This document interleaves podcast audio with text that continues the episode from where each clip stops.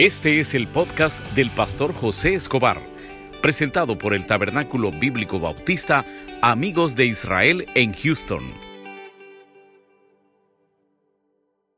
Abramos nuestras Biblias en Salmos 1, 1, 2.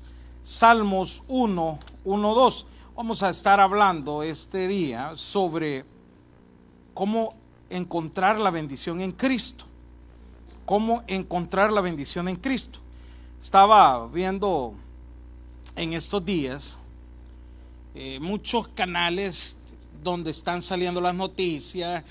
Yo sé que usted anda igual en esos canales donde están saliendo la gente del horóscopo que les espera en el año y usted hasta anda viendo su signo, cuál es. Pero está saliendo una señora, la no vidente, no sé qué. Y ya la señora está diciendo quiénes se van a morir, que volcán va a hacer erupción y todo lo demás. Y sale allí en la conclusión, lo que la gente dice es que este año ella eh, le pegó porque iba a morir José José y falleció. Y después no sé qué, pero no dicen de los que no pegó. Y la Biblia dice que cuando alguien profetiza algo, y no es cierto, no es profeta, no le crean hermano. Está lejos de ser eso. Aparte la palabra profeta o profecía, lo que quiera, es un enviado de Dios, trae un mensaje de Dios. Esta persona no trae un mensaje de Dios. Pero ¿por qué le digo esto? ¿Qué tiene que ver con el tema de hoy? La persona, y yo me imagino que usted, ahorita que está iniciando el año, usted se lo quiere devorar, usted quiere que ya sea septiembre para haber pagado la deuda, septiembre para ya haber ido a la corte, septiembre para ya que su familia esté aquí. Hermano, esto es un proceso que Dios va a llevar. Entienda esa parte. Pero si usted quiere encontrar esa bendición de Dios, ahora vamos a hablar los pasos bíblicos, no de personas, para que esa bendición llegue. ¿Lo tenemos? Salmos 1, 1, 3. Vamos a leer la palabra de Dios en el nombre del Padre, del Hijo y con el poder de su Santo Espíritu. Leámoslo juntos. Bienaventurado el varón que no anduvo en consejos de malos, ni estuvo en caminos de pecadores, ni en sillas de escarnecedores se ha sentado, sino que en la ley de Jehová está su delicia, y en su delicia y en su ley medita de día y de noche. Será como árbol plantado junto a corrientes de agua, que da, que da fruto en su tiempo, y su hoja no cae, y todo lo que hace. Oramos, Padre, gracias por esta noche que nos has dado. Estamos iniciando el primer viernes de milagro. Lo ponemos desde ya en tus manos, las peticiones, las necesidades, las dificultades que cada uno de nosotros podamos estar enfrentando en este momento. Oramos por este año, por todo lo que viene, Señor, las pruebas, los milagros, todo lo que va a ocurrir. Sabemos que tú vas a estar respaldando nuestras vidas. Háblanos a través de tu palabra esta noche, en el nombre de Jesús. Amén y amén. Pueden sentarse, hermano. Yo tengo un amigo que siempre que viene aquí a Houston, yo trato de hablar con él porque a mí eso me motiva. Es el hermano Giovanni, yo sé que muchos lo conocen, siempre viene con Chipi. Cuando una vez hablando con el hermano Giovanni, usted ve la, lo que, la empresa que él tiene hoy. Pero un día hablando con él le digo, brother, ¿cómo hizo todo eso? Tiene cerca de 40 vehículos allá, tiene una compañía de licencia y todo. Cuando quiera licencia, conmigo arregla, ya se toma la foto. Desde aquí ya va conectado. Es broma, van a echar preso por eso.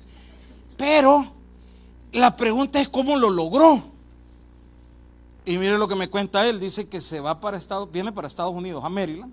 Le dieron la visa porque era empleado de una agencia transmitadora. Pero cuando le llega, viene a Estados Unidos le pasó como nos pasó a todos. ¿Cómo nos pasó? Eh, ya te, tenemos el trabajo.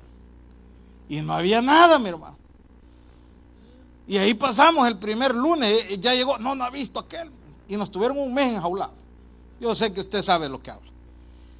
Y así tuvieron a mi amigo.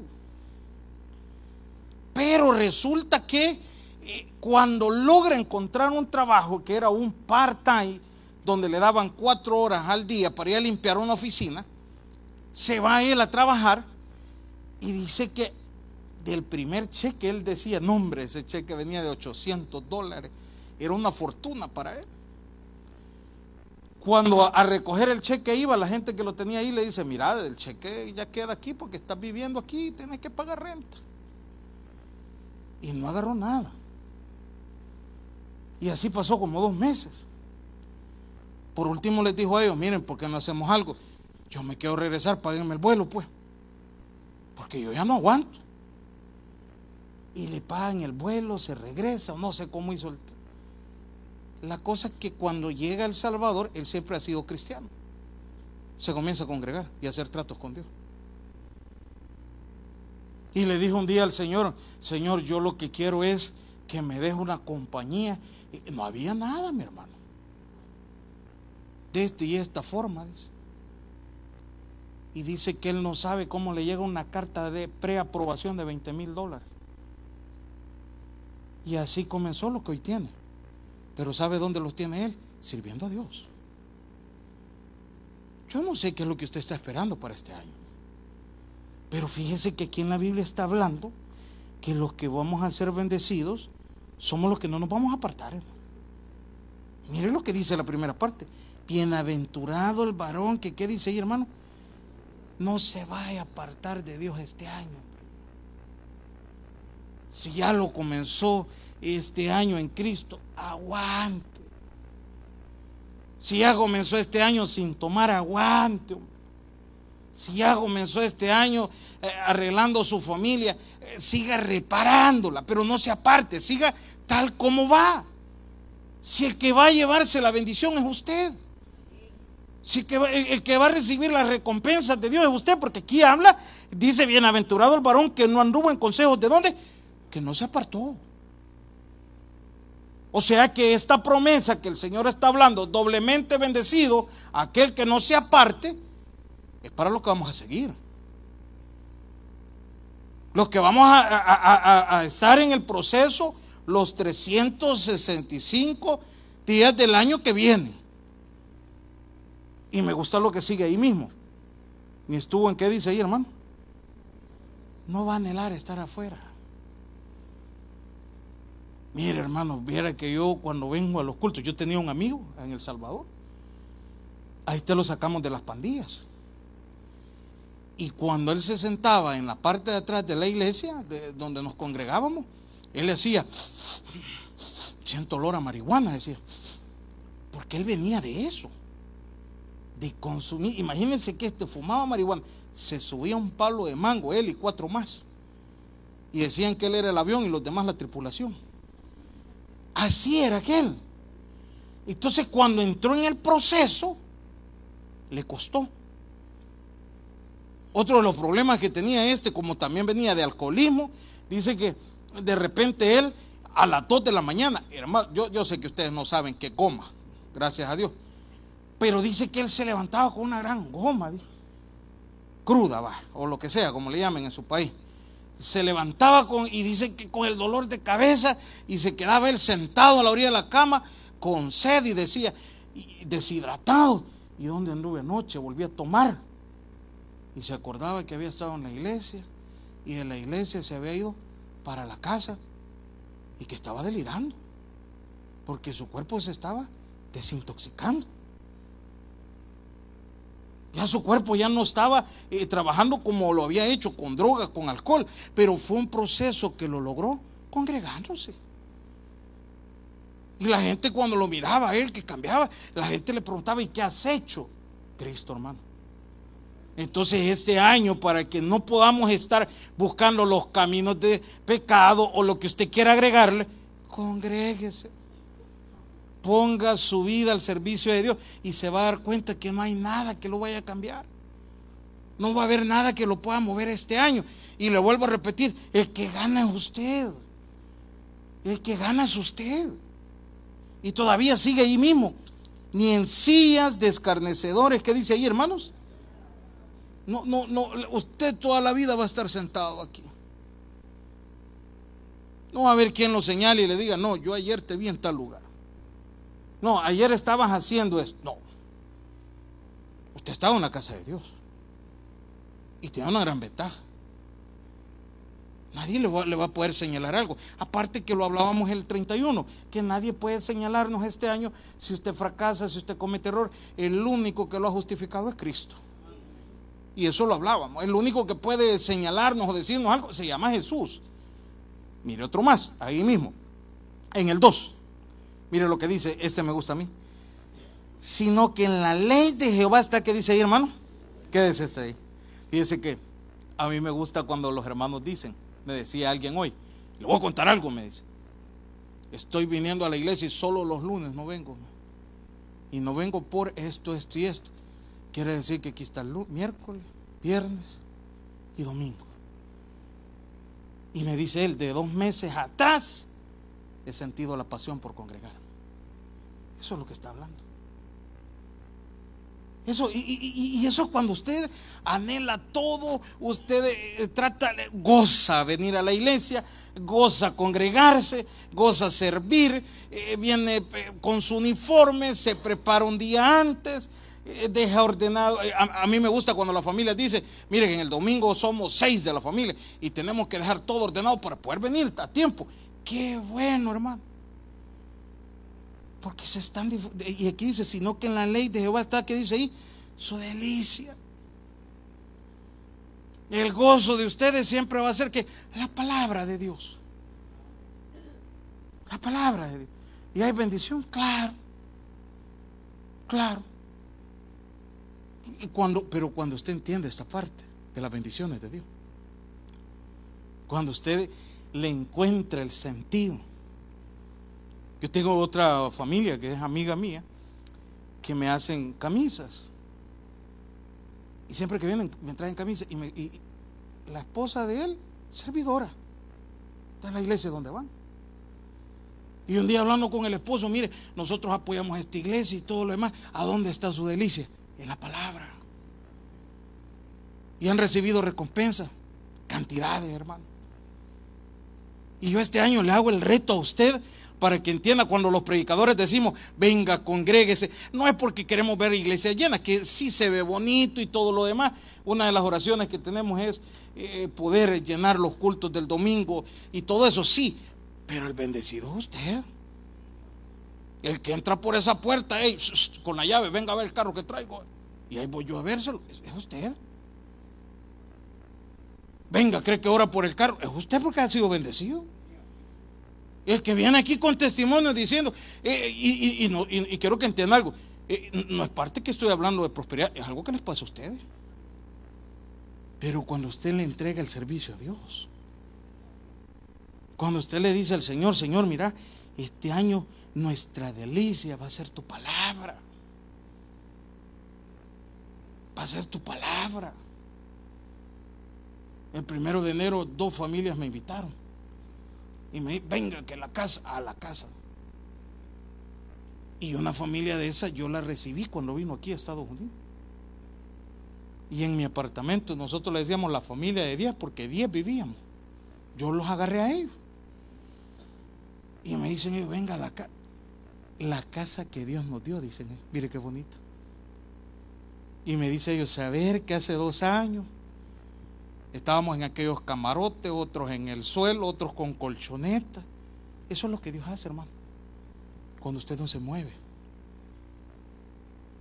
Y ahí estuvimos medio bromeando, pero hubo un tiempo de sufrimiento, sí, me dice. Pero al final Dios es bueno. Pero cuando usted se deleita, mire, este año el congregarse que no sea una obligación, hermano que es ahora viernes, ay, ir al culto, venga a deleitarse. Mira, pero es que el tráfico no le ponga pretexto. Algo que yo le voy a dejar en su corazón este año, en su corazón. Nunca le vaya a decir al Señor, es que mucha gasolina, cuidadito, mi hermano. Que el que le llena el tanque Dios. Cuidadito, mi hermano. Si antes el combustible, ¿para qué lo gastabas? Y hoy te duele venir a la casa de Dios. ¿En qué lugar? Y, no le ponga pretexto. Mejor, en lugar de poner pretexto, haga lo que dice este, este versículo. Sino que en la ley de Jehová está, que dice ahí, su delicia, su gozo. Salir hablando de la iglesia, mira qué buen sermón el de hoy, ¿verdad? Un pastor contaba que el error, que no era pastor en ese tiempo, que él cometía con sus amigos, es que saliendo del culto, ellos eran diáconos de la iglesia, saliendo del servicio donde ellos se congregaban y habían invitado al suegro. Llegaron a la casa, no a decir que bueno el sermón, ¿sabes qué, sabe qué habla? Qué aburrido el sermón de hoy, ¿verdad? Más que el pastor se equivocó en dos versículos, lo viste, ¿verdad? Los detectaste, ¿verdad? Porque ya es un teólogo. Eso no era doctrinal. Entonces viene el, suegro y les dice, mira papá, yo venía con gran gozo porque la predicación estuvo buena. Pero si ustedes están con esa cuestión que vienen aquí a discutir que estuvo mal, ya ni me inviten. ¿Por qué? Porque no llegaron a deleitarse. Cuando usted viene a la casa de Dios a deleitarse, usted va a disfrutar cualquier predicador, cualquier predicación, cualquier predicación. Eso, es lo que está hablando. Venga a deleitarse, venga a adorar a Dios. Y mire qué más. Y en su ley, ¿qué dice ahí, hermano? Es decir, que lo que vamos a escuchar lo vamos a aplicar. El testimonio va a cambiar algo, hermano. Hágase una pregunta. Esto no ni me lo conteste, que quede en su interior. ¿Cuánto cambiamos este año? En el testimonio. en el testimonio. Yo recuerdo que cuando estábamos recién venidos, eh, los, que hemos sido padres entendemos. Yo hasta les contaba a ustedes que en una iglesia donde me congregaba había un niño que le decíamos Tasmania. desorden en toda la iglesia.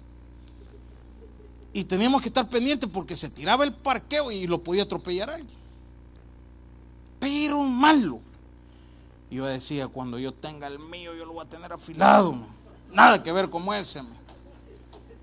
Y yo sé que todos hemos dicho lo mismo. los míos, ay, que me haga eso a mí.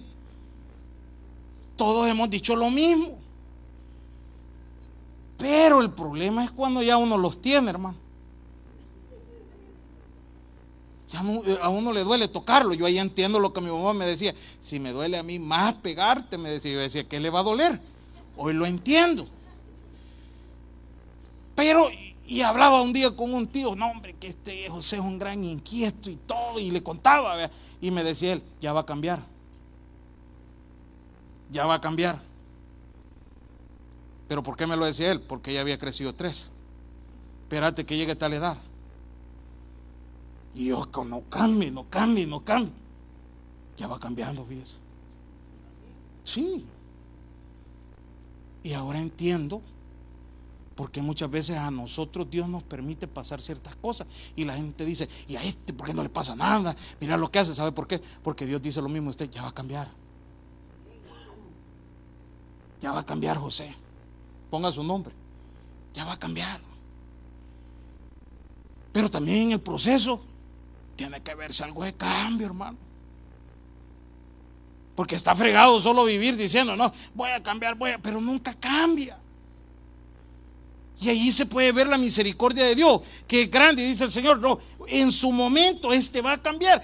pero también usted va a cambiar, yo voy a cambiar, pero si aplicamos la palabra.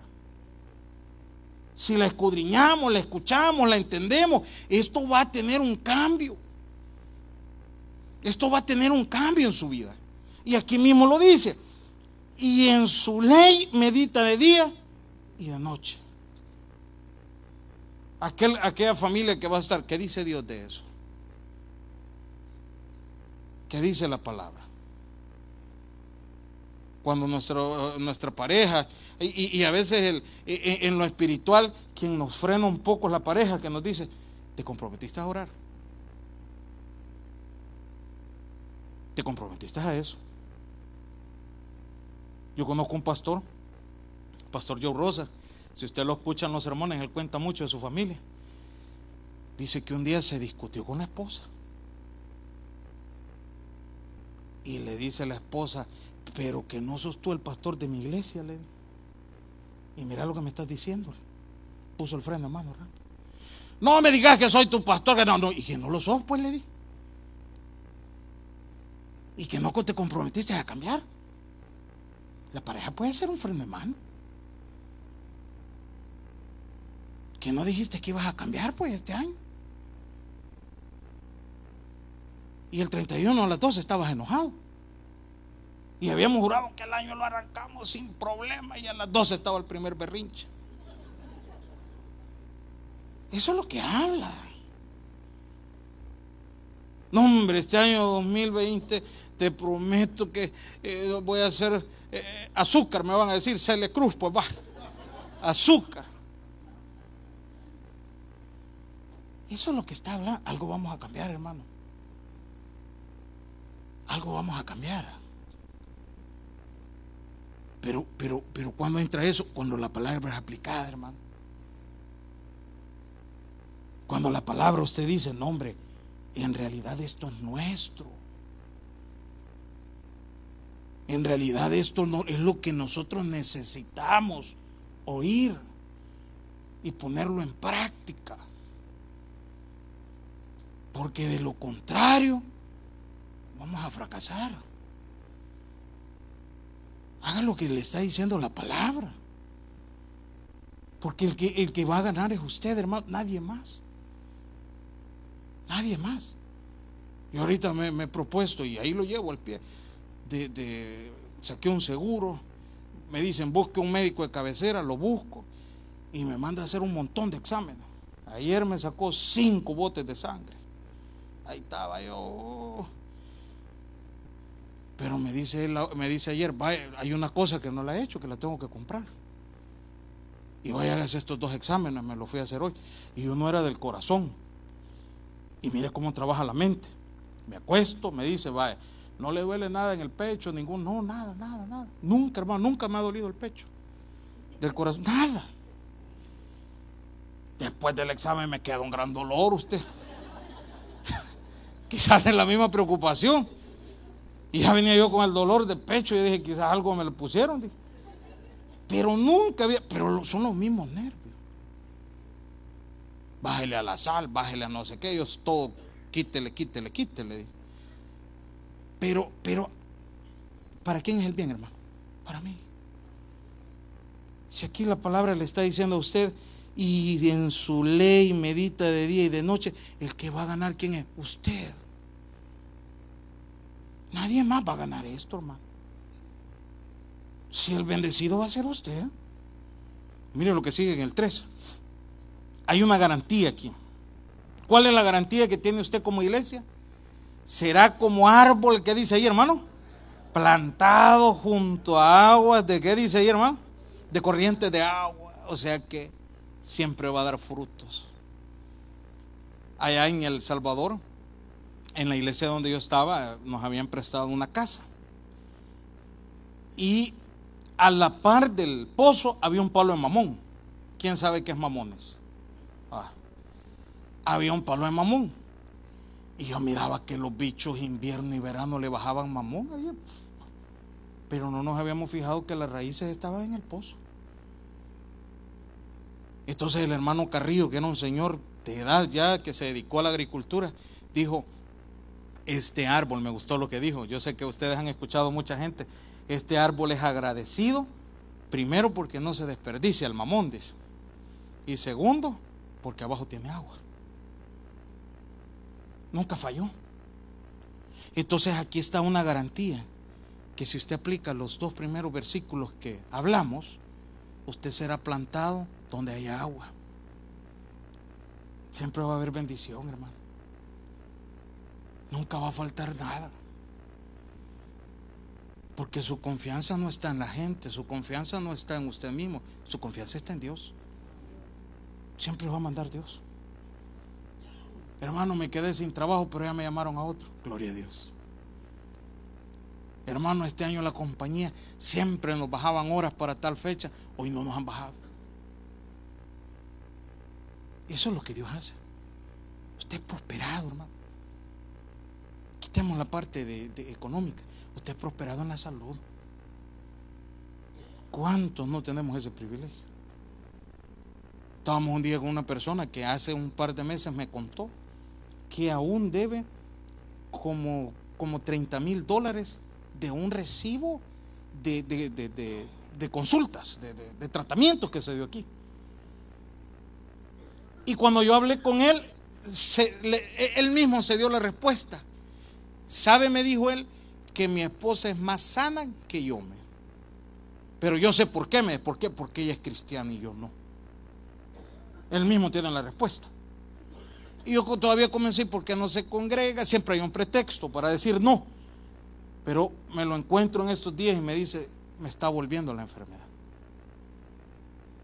Y ya otra vez me estoy endeudando. Cuando la respuesta es Cristo, hermano. Y me dice él, yo me sorprendo de la salud de mi esposa. Tenemos la misma edad y ella ha aguantado más que yo, porque yo le di una mala vida. Y ella no tiene nada, me dice, porque es cristiana.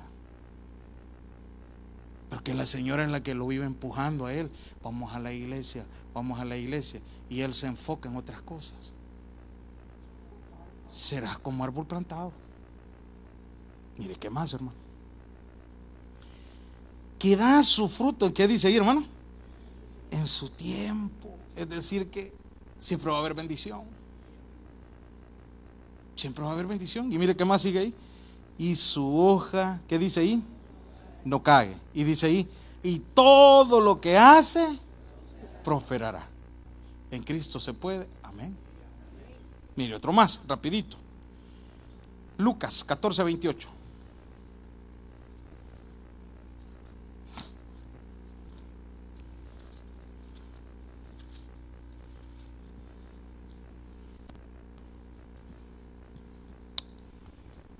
Lucas 14, 28.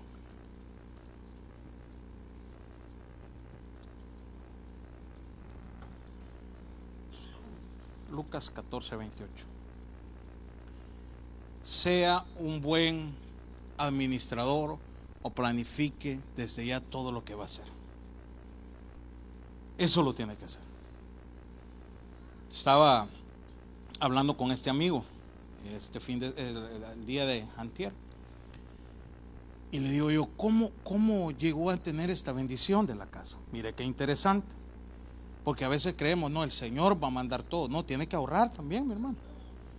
Tiene que ser un buen administrador. No espere que van a llegar a la puerta. Usted es el que quería 20 mil dólares, aquí están. No, trabajen. No van a llegar a tocar. No van a llegar. Dice que comenzaron a planificar esto desde hace un año con los hijos. Y comenzaron a ahorrar, a ahorrar, a limitarse, a no sacar tarjetas de crédito, a no, híjole, pero una cantidad de cosas que comenzaron a hacer ellos. Para cuando se llegó el día de todo, estaba ordenada su vida. Si usted está esperando este año ordenar su vida, comience a ser un buen administrador, hermano comience a ser un buen administrador. Primero ponga los pies sobre la tierra. Eso es lo primero que usted tiene que hacer. Mire lo que dice ahí. Lucas 14, 28. Lo tienen ahí, ¿ver? Porque ¿quién de vosotros, queriendo edificar una torre, no se sienta primero y calcula los gastos y ver si tiene lo que necesita para qué dice ahí, hermano? Siéntese a hacer un rato números. Usted me puede decir, mire, el problema que tenemos ahorita es financiero. No ha administrado bien sus bienes. Ese es el problema. Yo tenía un amigo, el ingeniero, se me ha olvidado el nombre, pero él era de finanzas y cobros de un banco.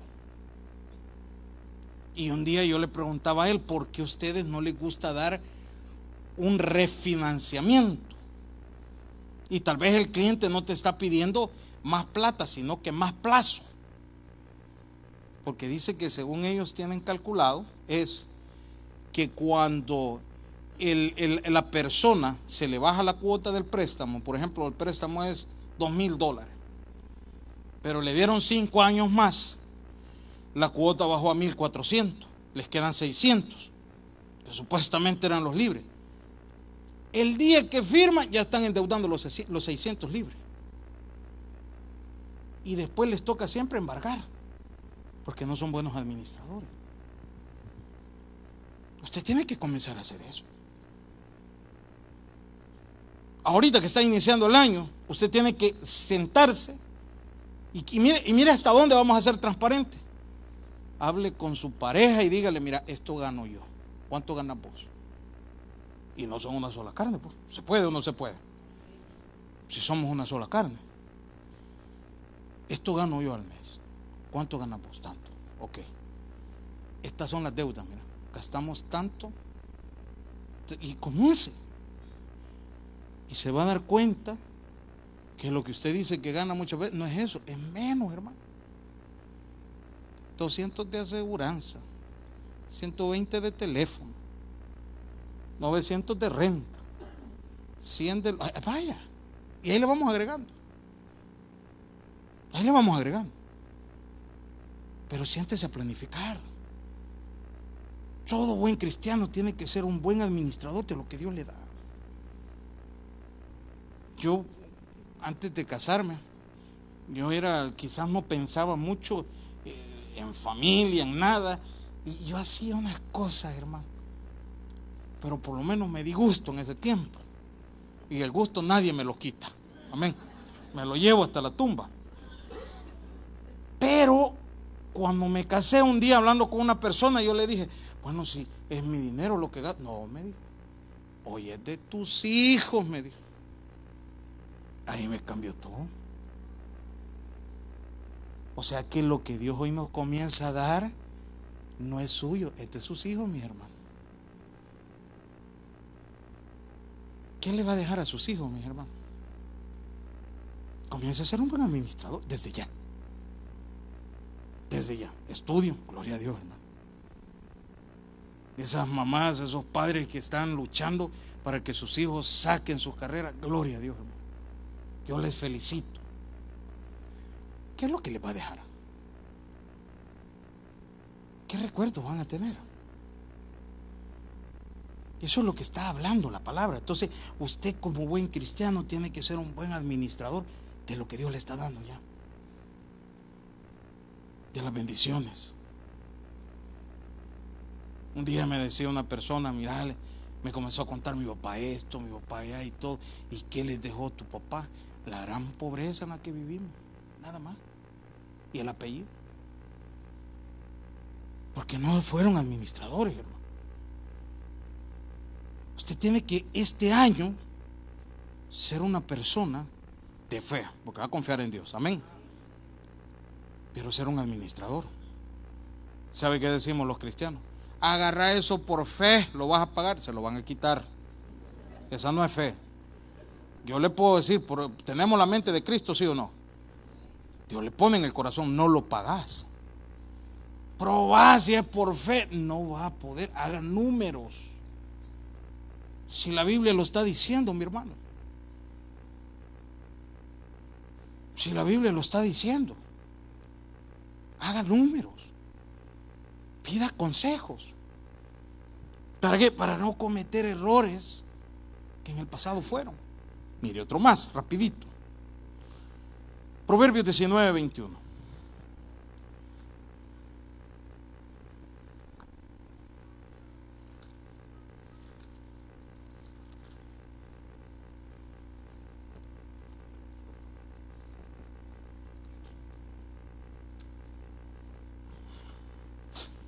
Proverbios 19, 21. ¿Lo tenemos? No todo va a salir como usted cree. No todo va a salir como usted cree. Van a ver, ¿qué les dije? Proverbios 19, 21, ¿verdad? No, no, no todo va a salir como usted cree. Hay cosas que están en los planes de Dios. No se moleste. No piense que Dios, a veces un error que cometemos los cristianos es, hablamos con las personas, a, mí lo que le digo, a mí me gusta escuchar eh, a las personas cuando, cuesta, cuando cuentan de dónde Dios los ha sacado. Pero eso no quiere decir que Dios sacó a esa persona así, usted va a hacer lo mismo que esa persona. No, Dios tiene otro plan en usted. Dios tiene otro plan, entonces usted tiene que irse apegando al plan que Dios tiene. Y hermano, ¿y cómo vamos a entender en el plan de Dios? Manténgase con Él. Cuando usted sienta, Dios lo va a ir guiando por el camino que Él piensa. Dios le va a ir abriendo puertas donde usted cree que lo va a hacer. Mire lo que dice ahí. 19, 21. Muchos pensamientos hay. ¿Dónde dice ahí, hermano? Eh, muchas cosas pensamos. Muchas cosas usted tiene para el otro año. La pregunta es, mire lo que sigue ahí. Más el consejo de Jehová que dice ahí, más los planes de Dios van a permanecer, mi hermano. Si eso Dios dice que no, va a ser no. Pero si a eso Dios le dice que sí, va a ser un sí. Pero ahí están en los planes de Dios. No mueva los planes de Dios. Dios no quiere ayuda. Deje que Él haga todo. Deje que Él haga el proceso que lleva. Lo que usted tiene que hacer es los primeros tres versículos. Buen testimonio, cambiar, deleitarse en la palabra. Y si usted hace eso, va a ser plantado en buena tierra. Lo que venga, Dios lo va a agregar. Aprende a ser buen administrador este año. De todas las bendiciones. Si yo preguntara, ¿cuánto ya estamos esperando las taxas para irlas a dejar? Porque ya se deben. No fuimos buenos administradores. Y aquí yo escucho eso. Agarrarlo de las taxas y si no le dan usted. y hay uno que tanto me van a dar. No. Sea un buen administrador. Sea un buen administrador de todo lo que Dios le dé. Démosle un aplauso al Señor. El mensaje ha llegado a su final. Abra su corazón y reciba al Señor Jesucristo como su Salvador personal, invocándole de esta manera. Señor Jesús, yo te recibo hoy como mi único y suficiente Salvador personal. Creo que eres Dios, que moriste en la cruz por mis pecados y resucitaste al tercer día. Me arrepiento, soy pecador, perdóname Señor. Gracias doy al Padre por enviar al Hijo a morir en mi lugar. Gracias Jesús por salvar mi alma hoy en Cristo Jesús. Amén. Bienvenido a la familia de Dios. Ahora le invitamos a que se congregue con nosotros. Estamos ubicados en el 6611 Bisonet Street, Suite 112, Houston, Texas, zip code 77074. Le esperamos.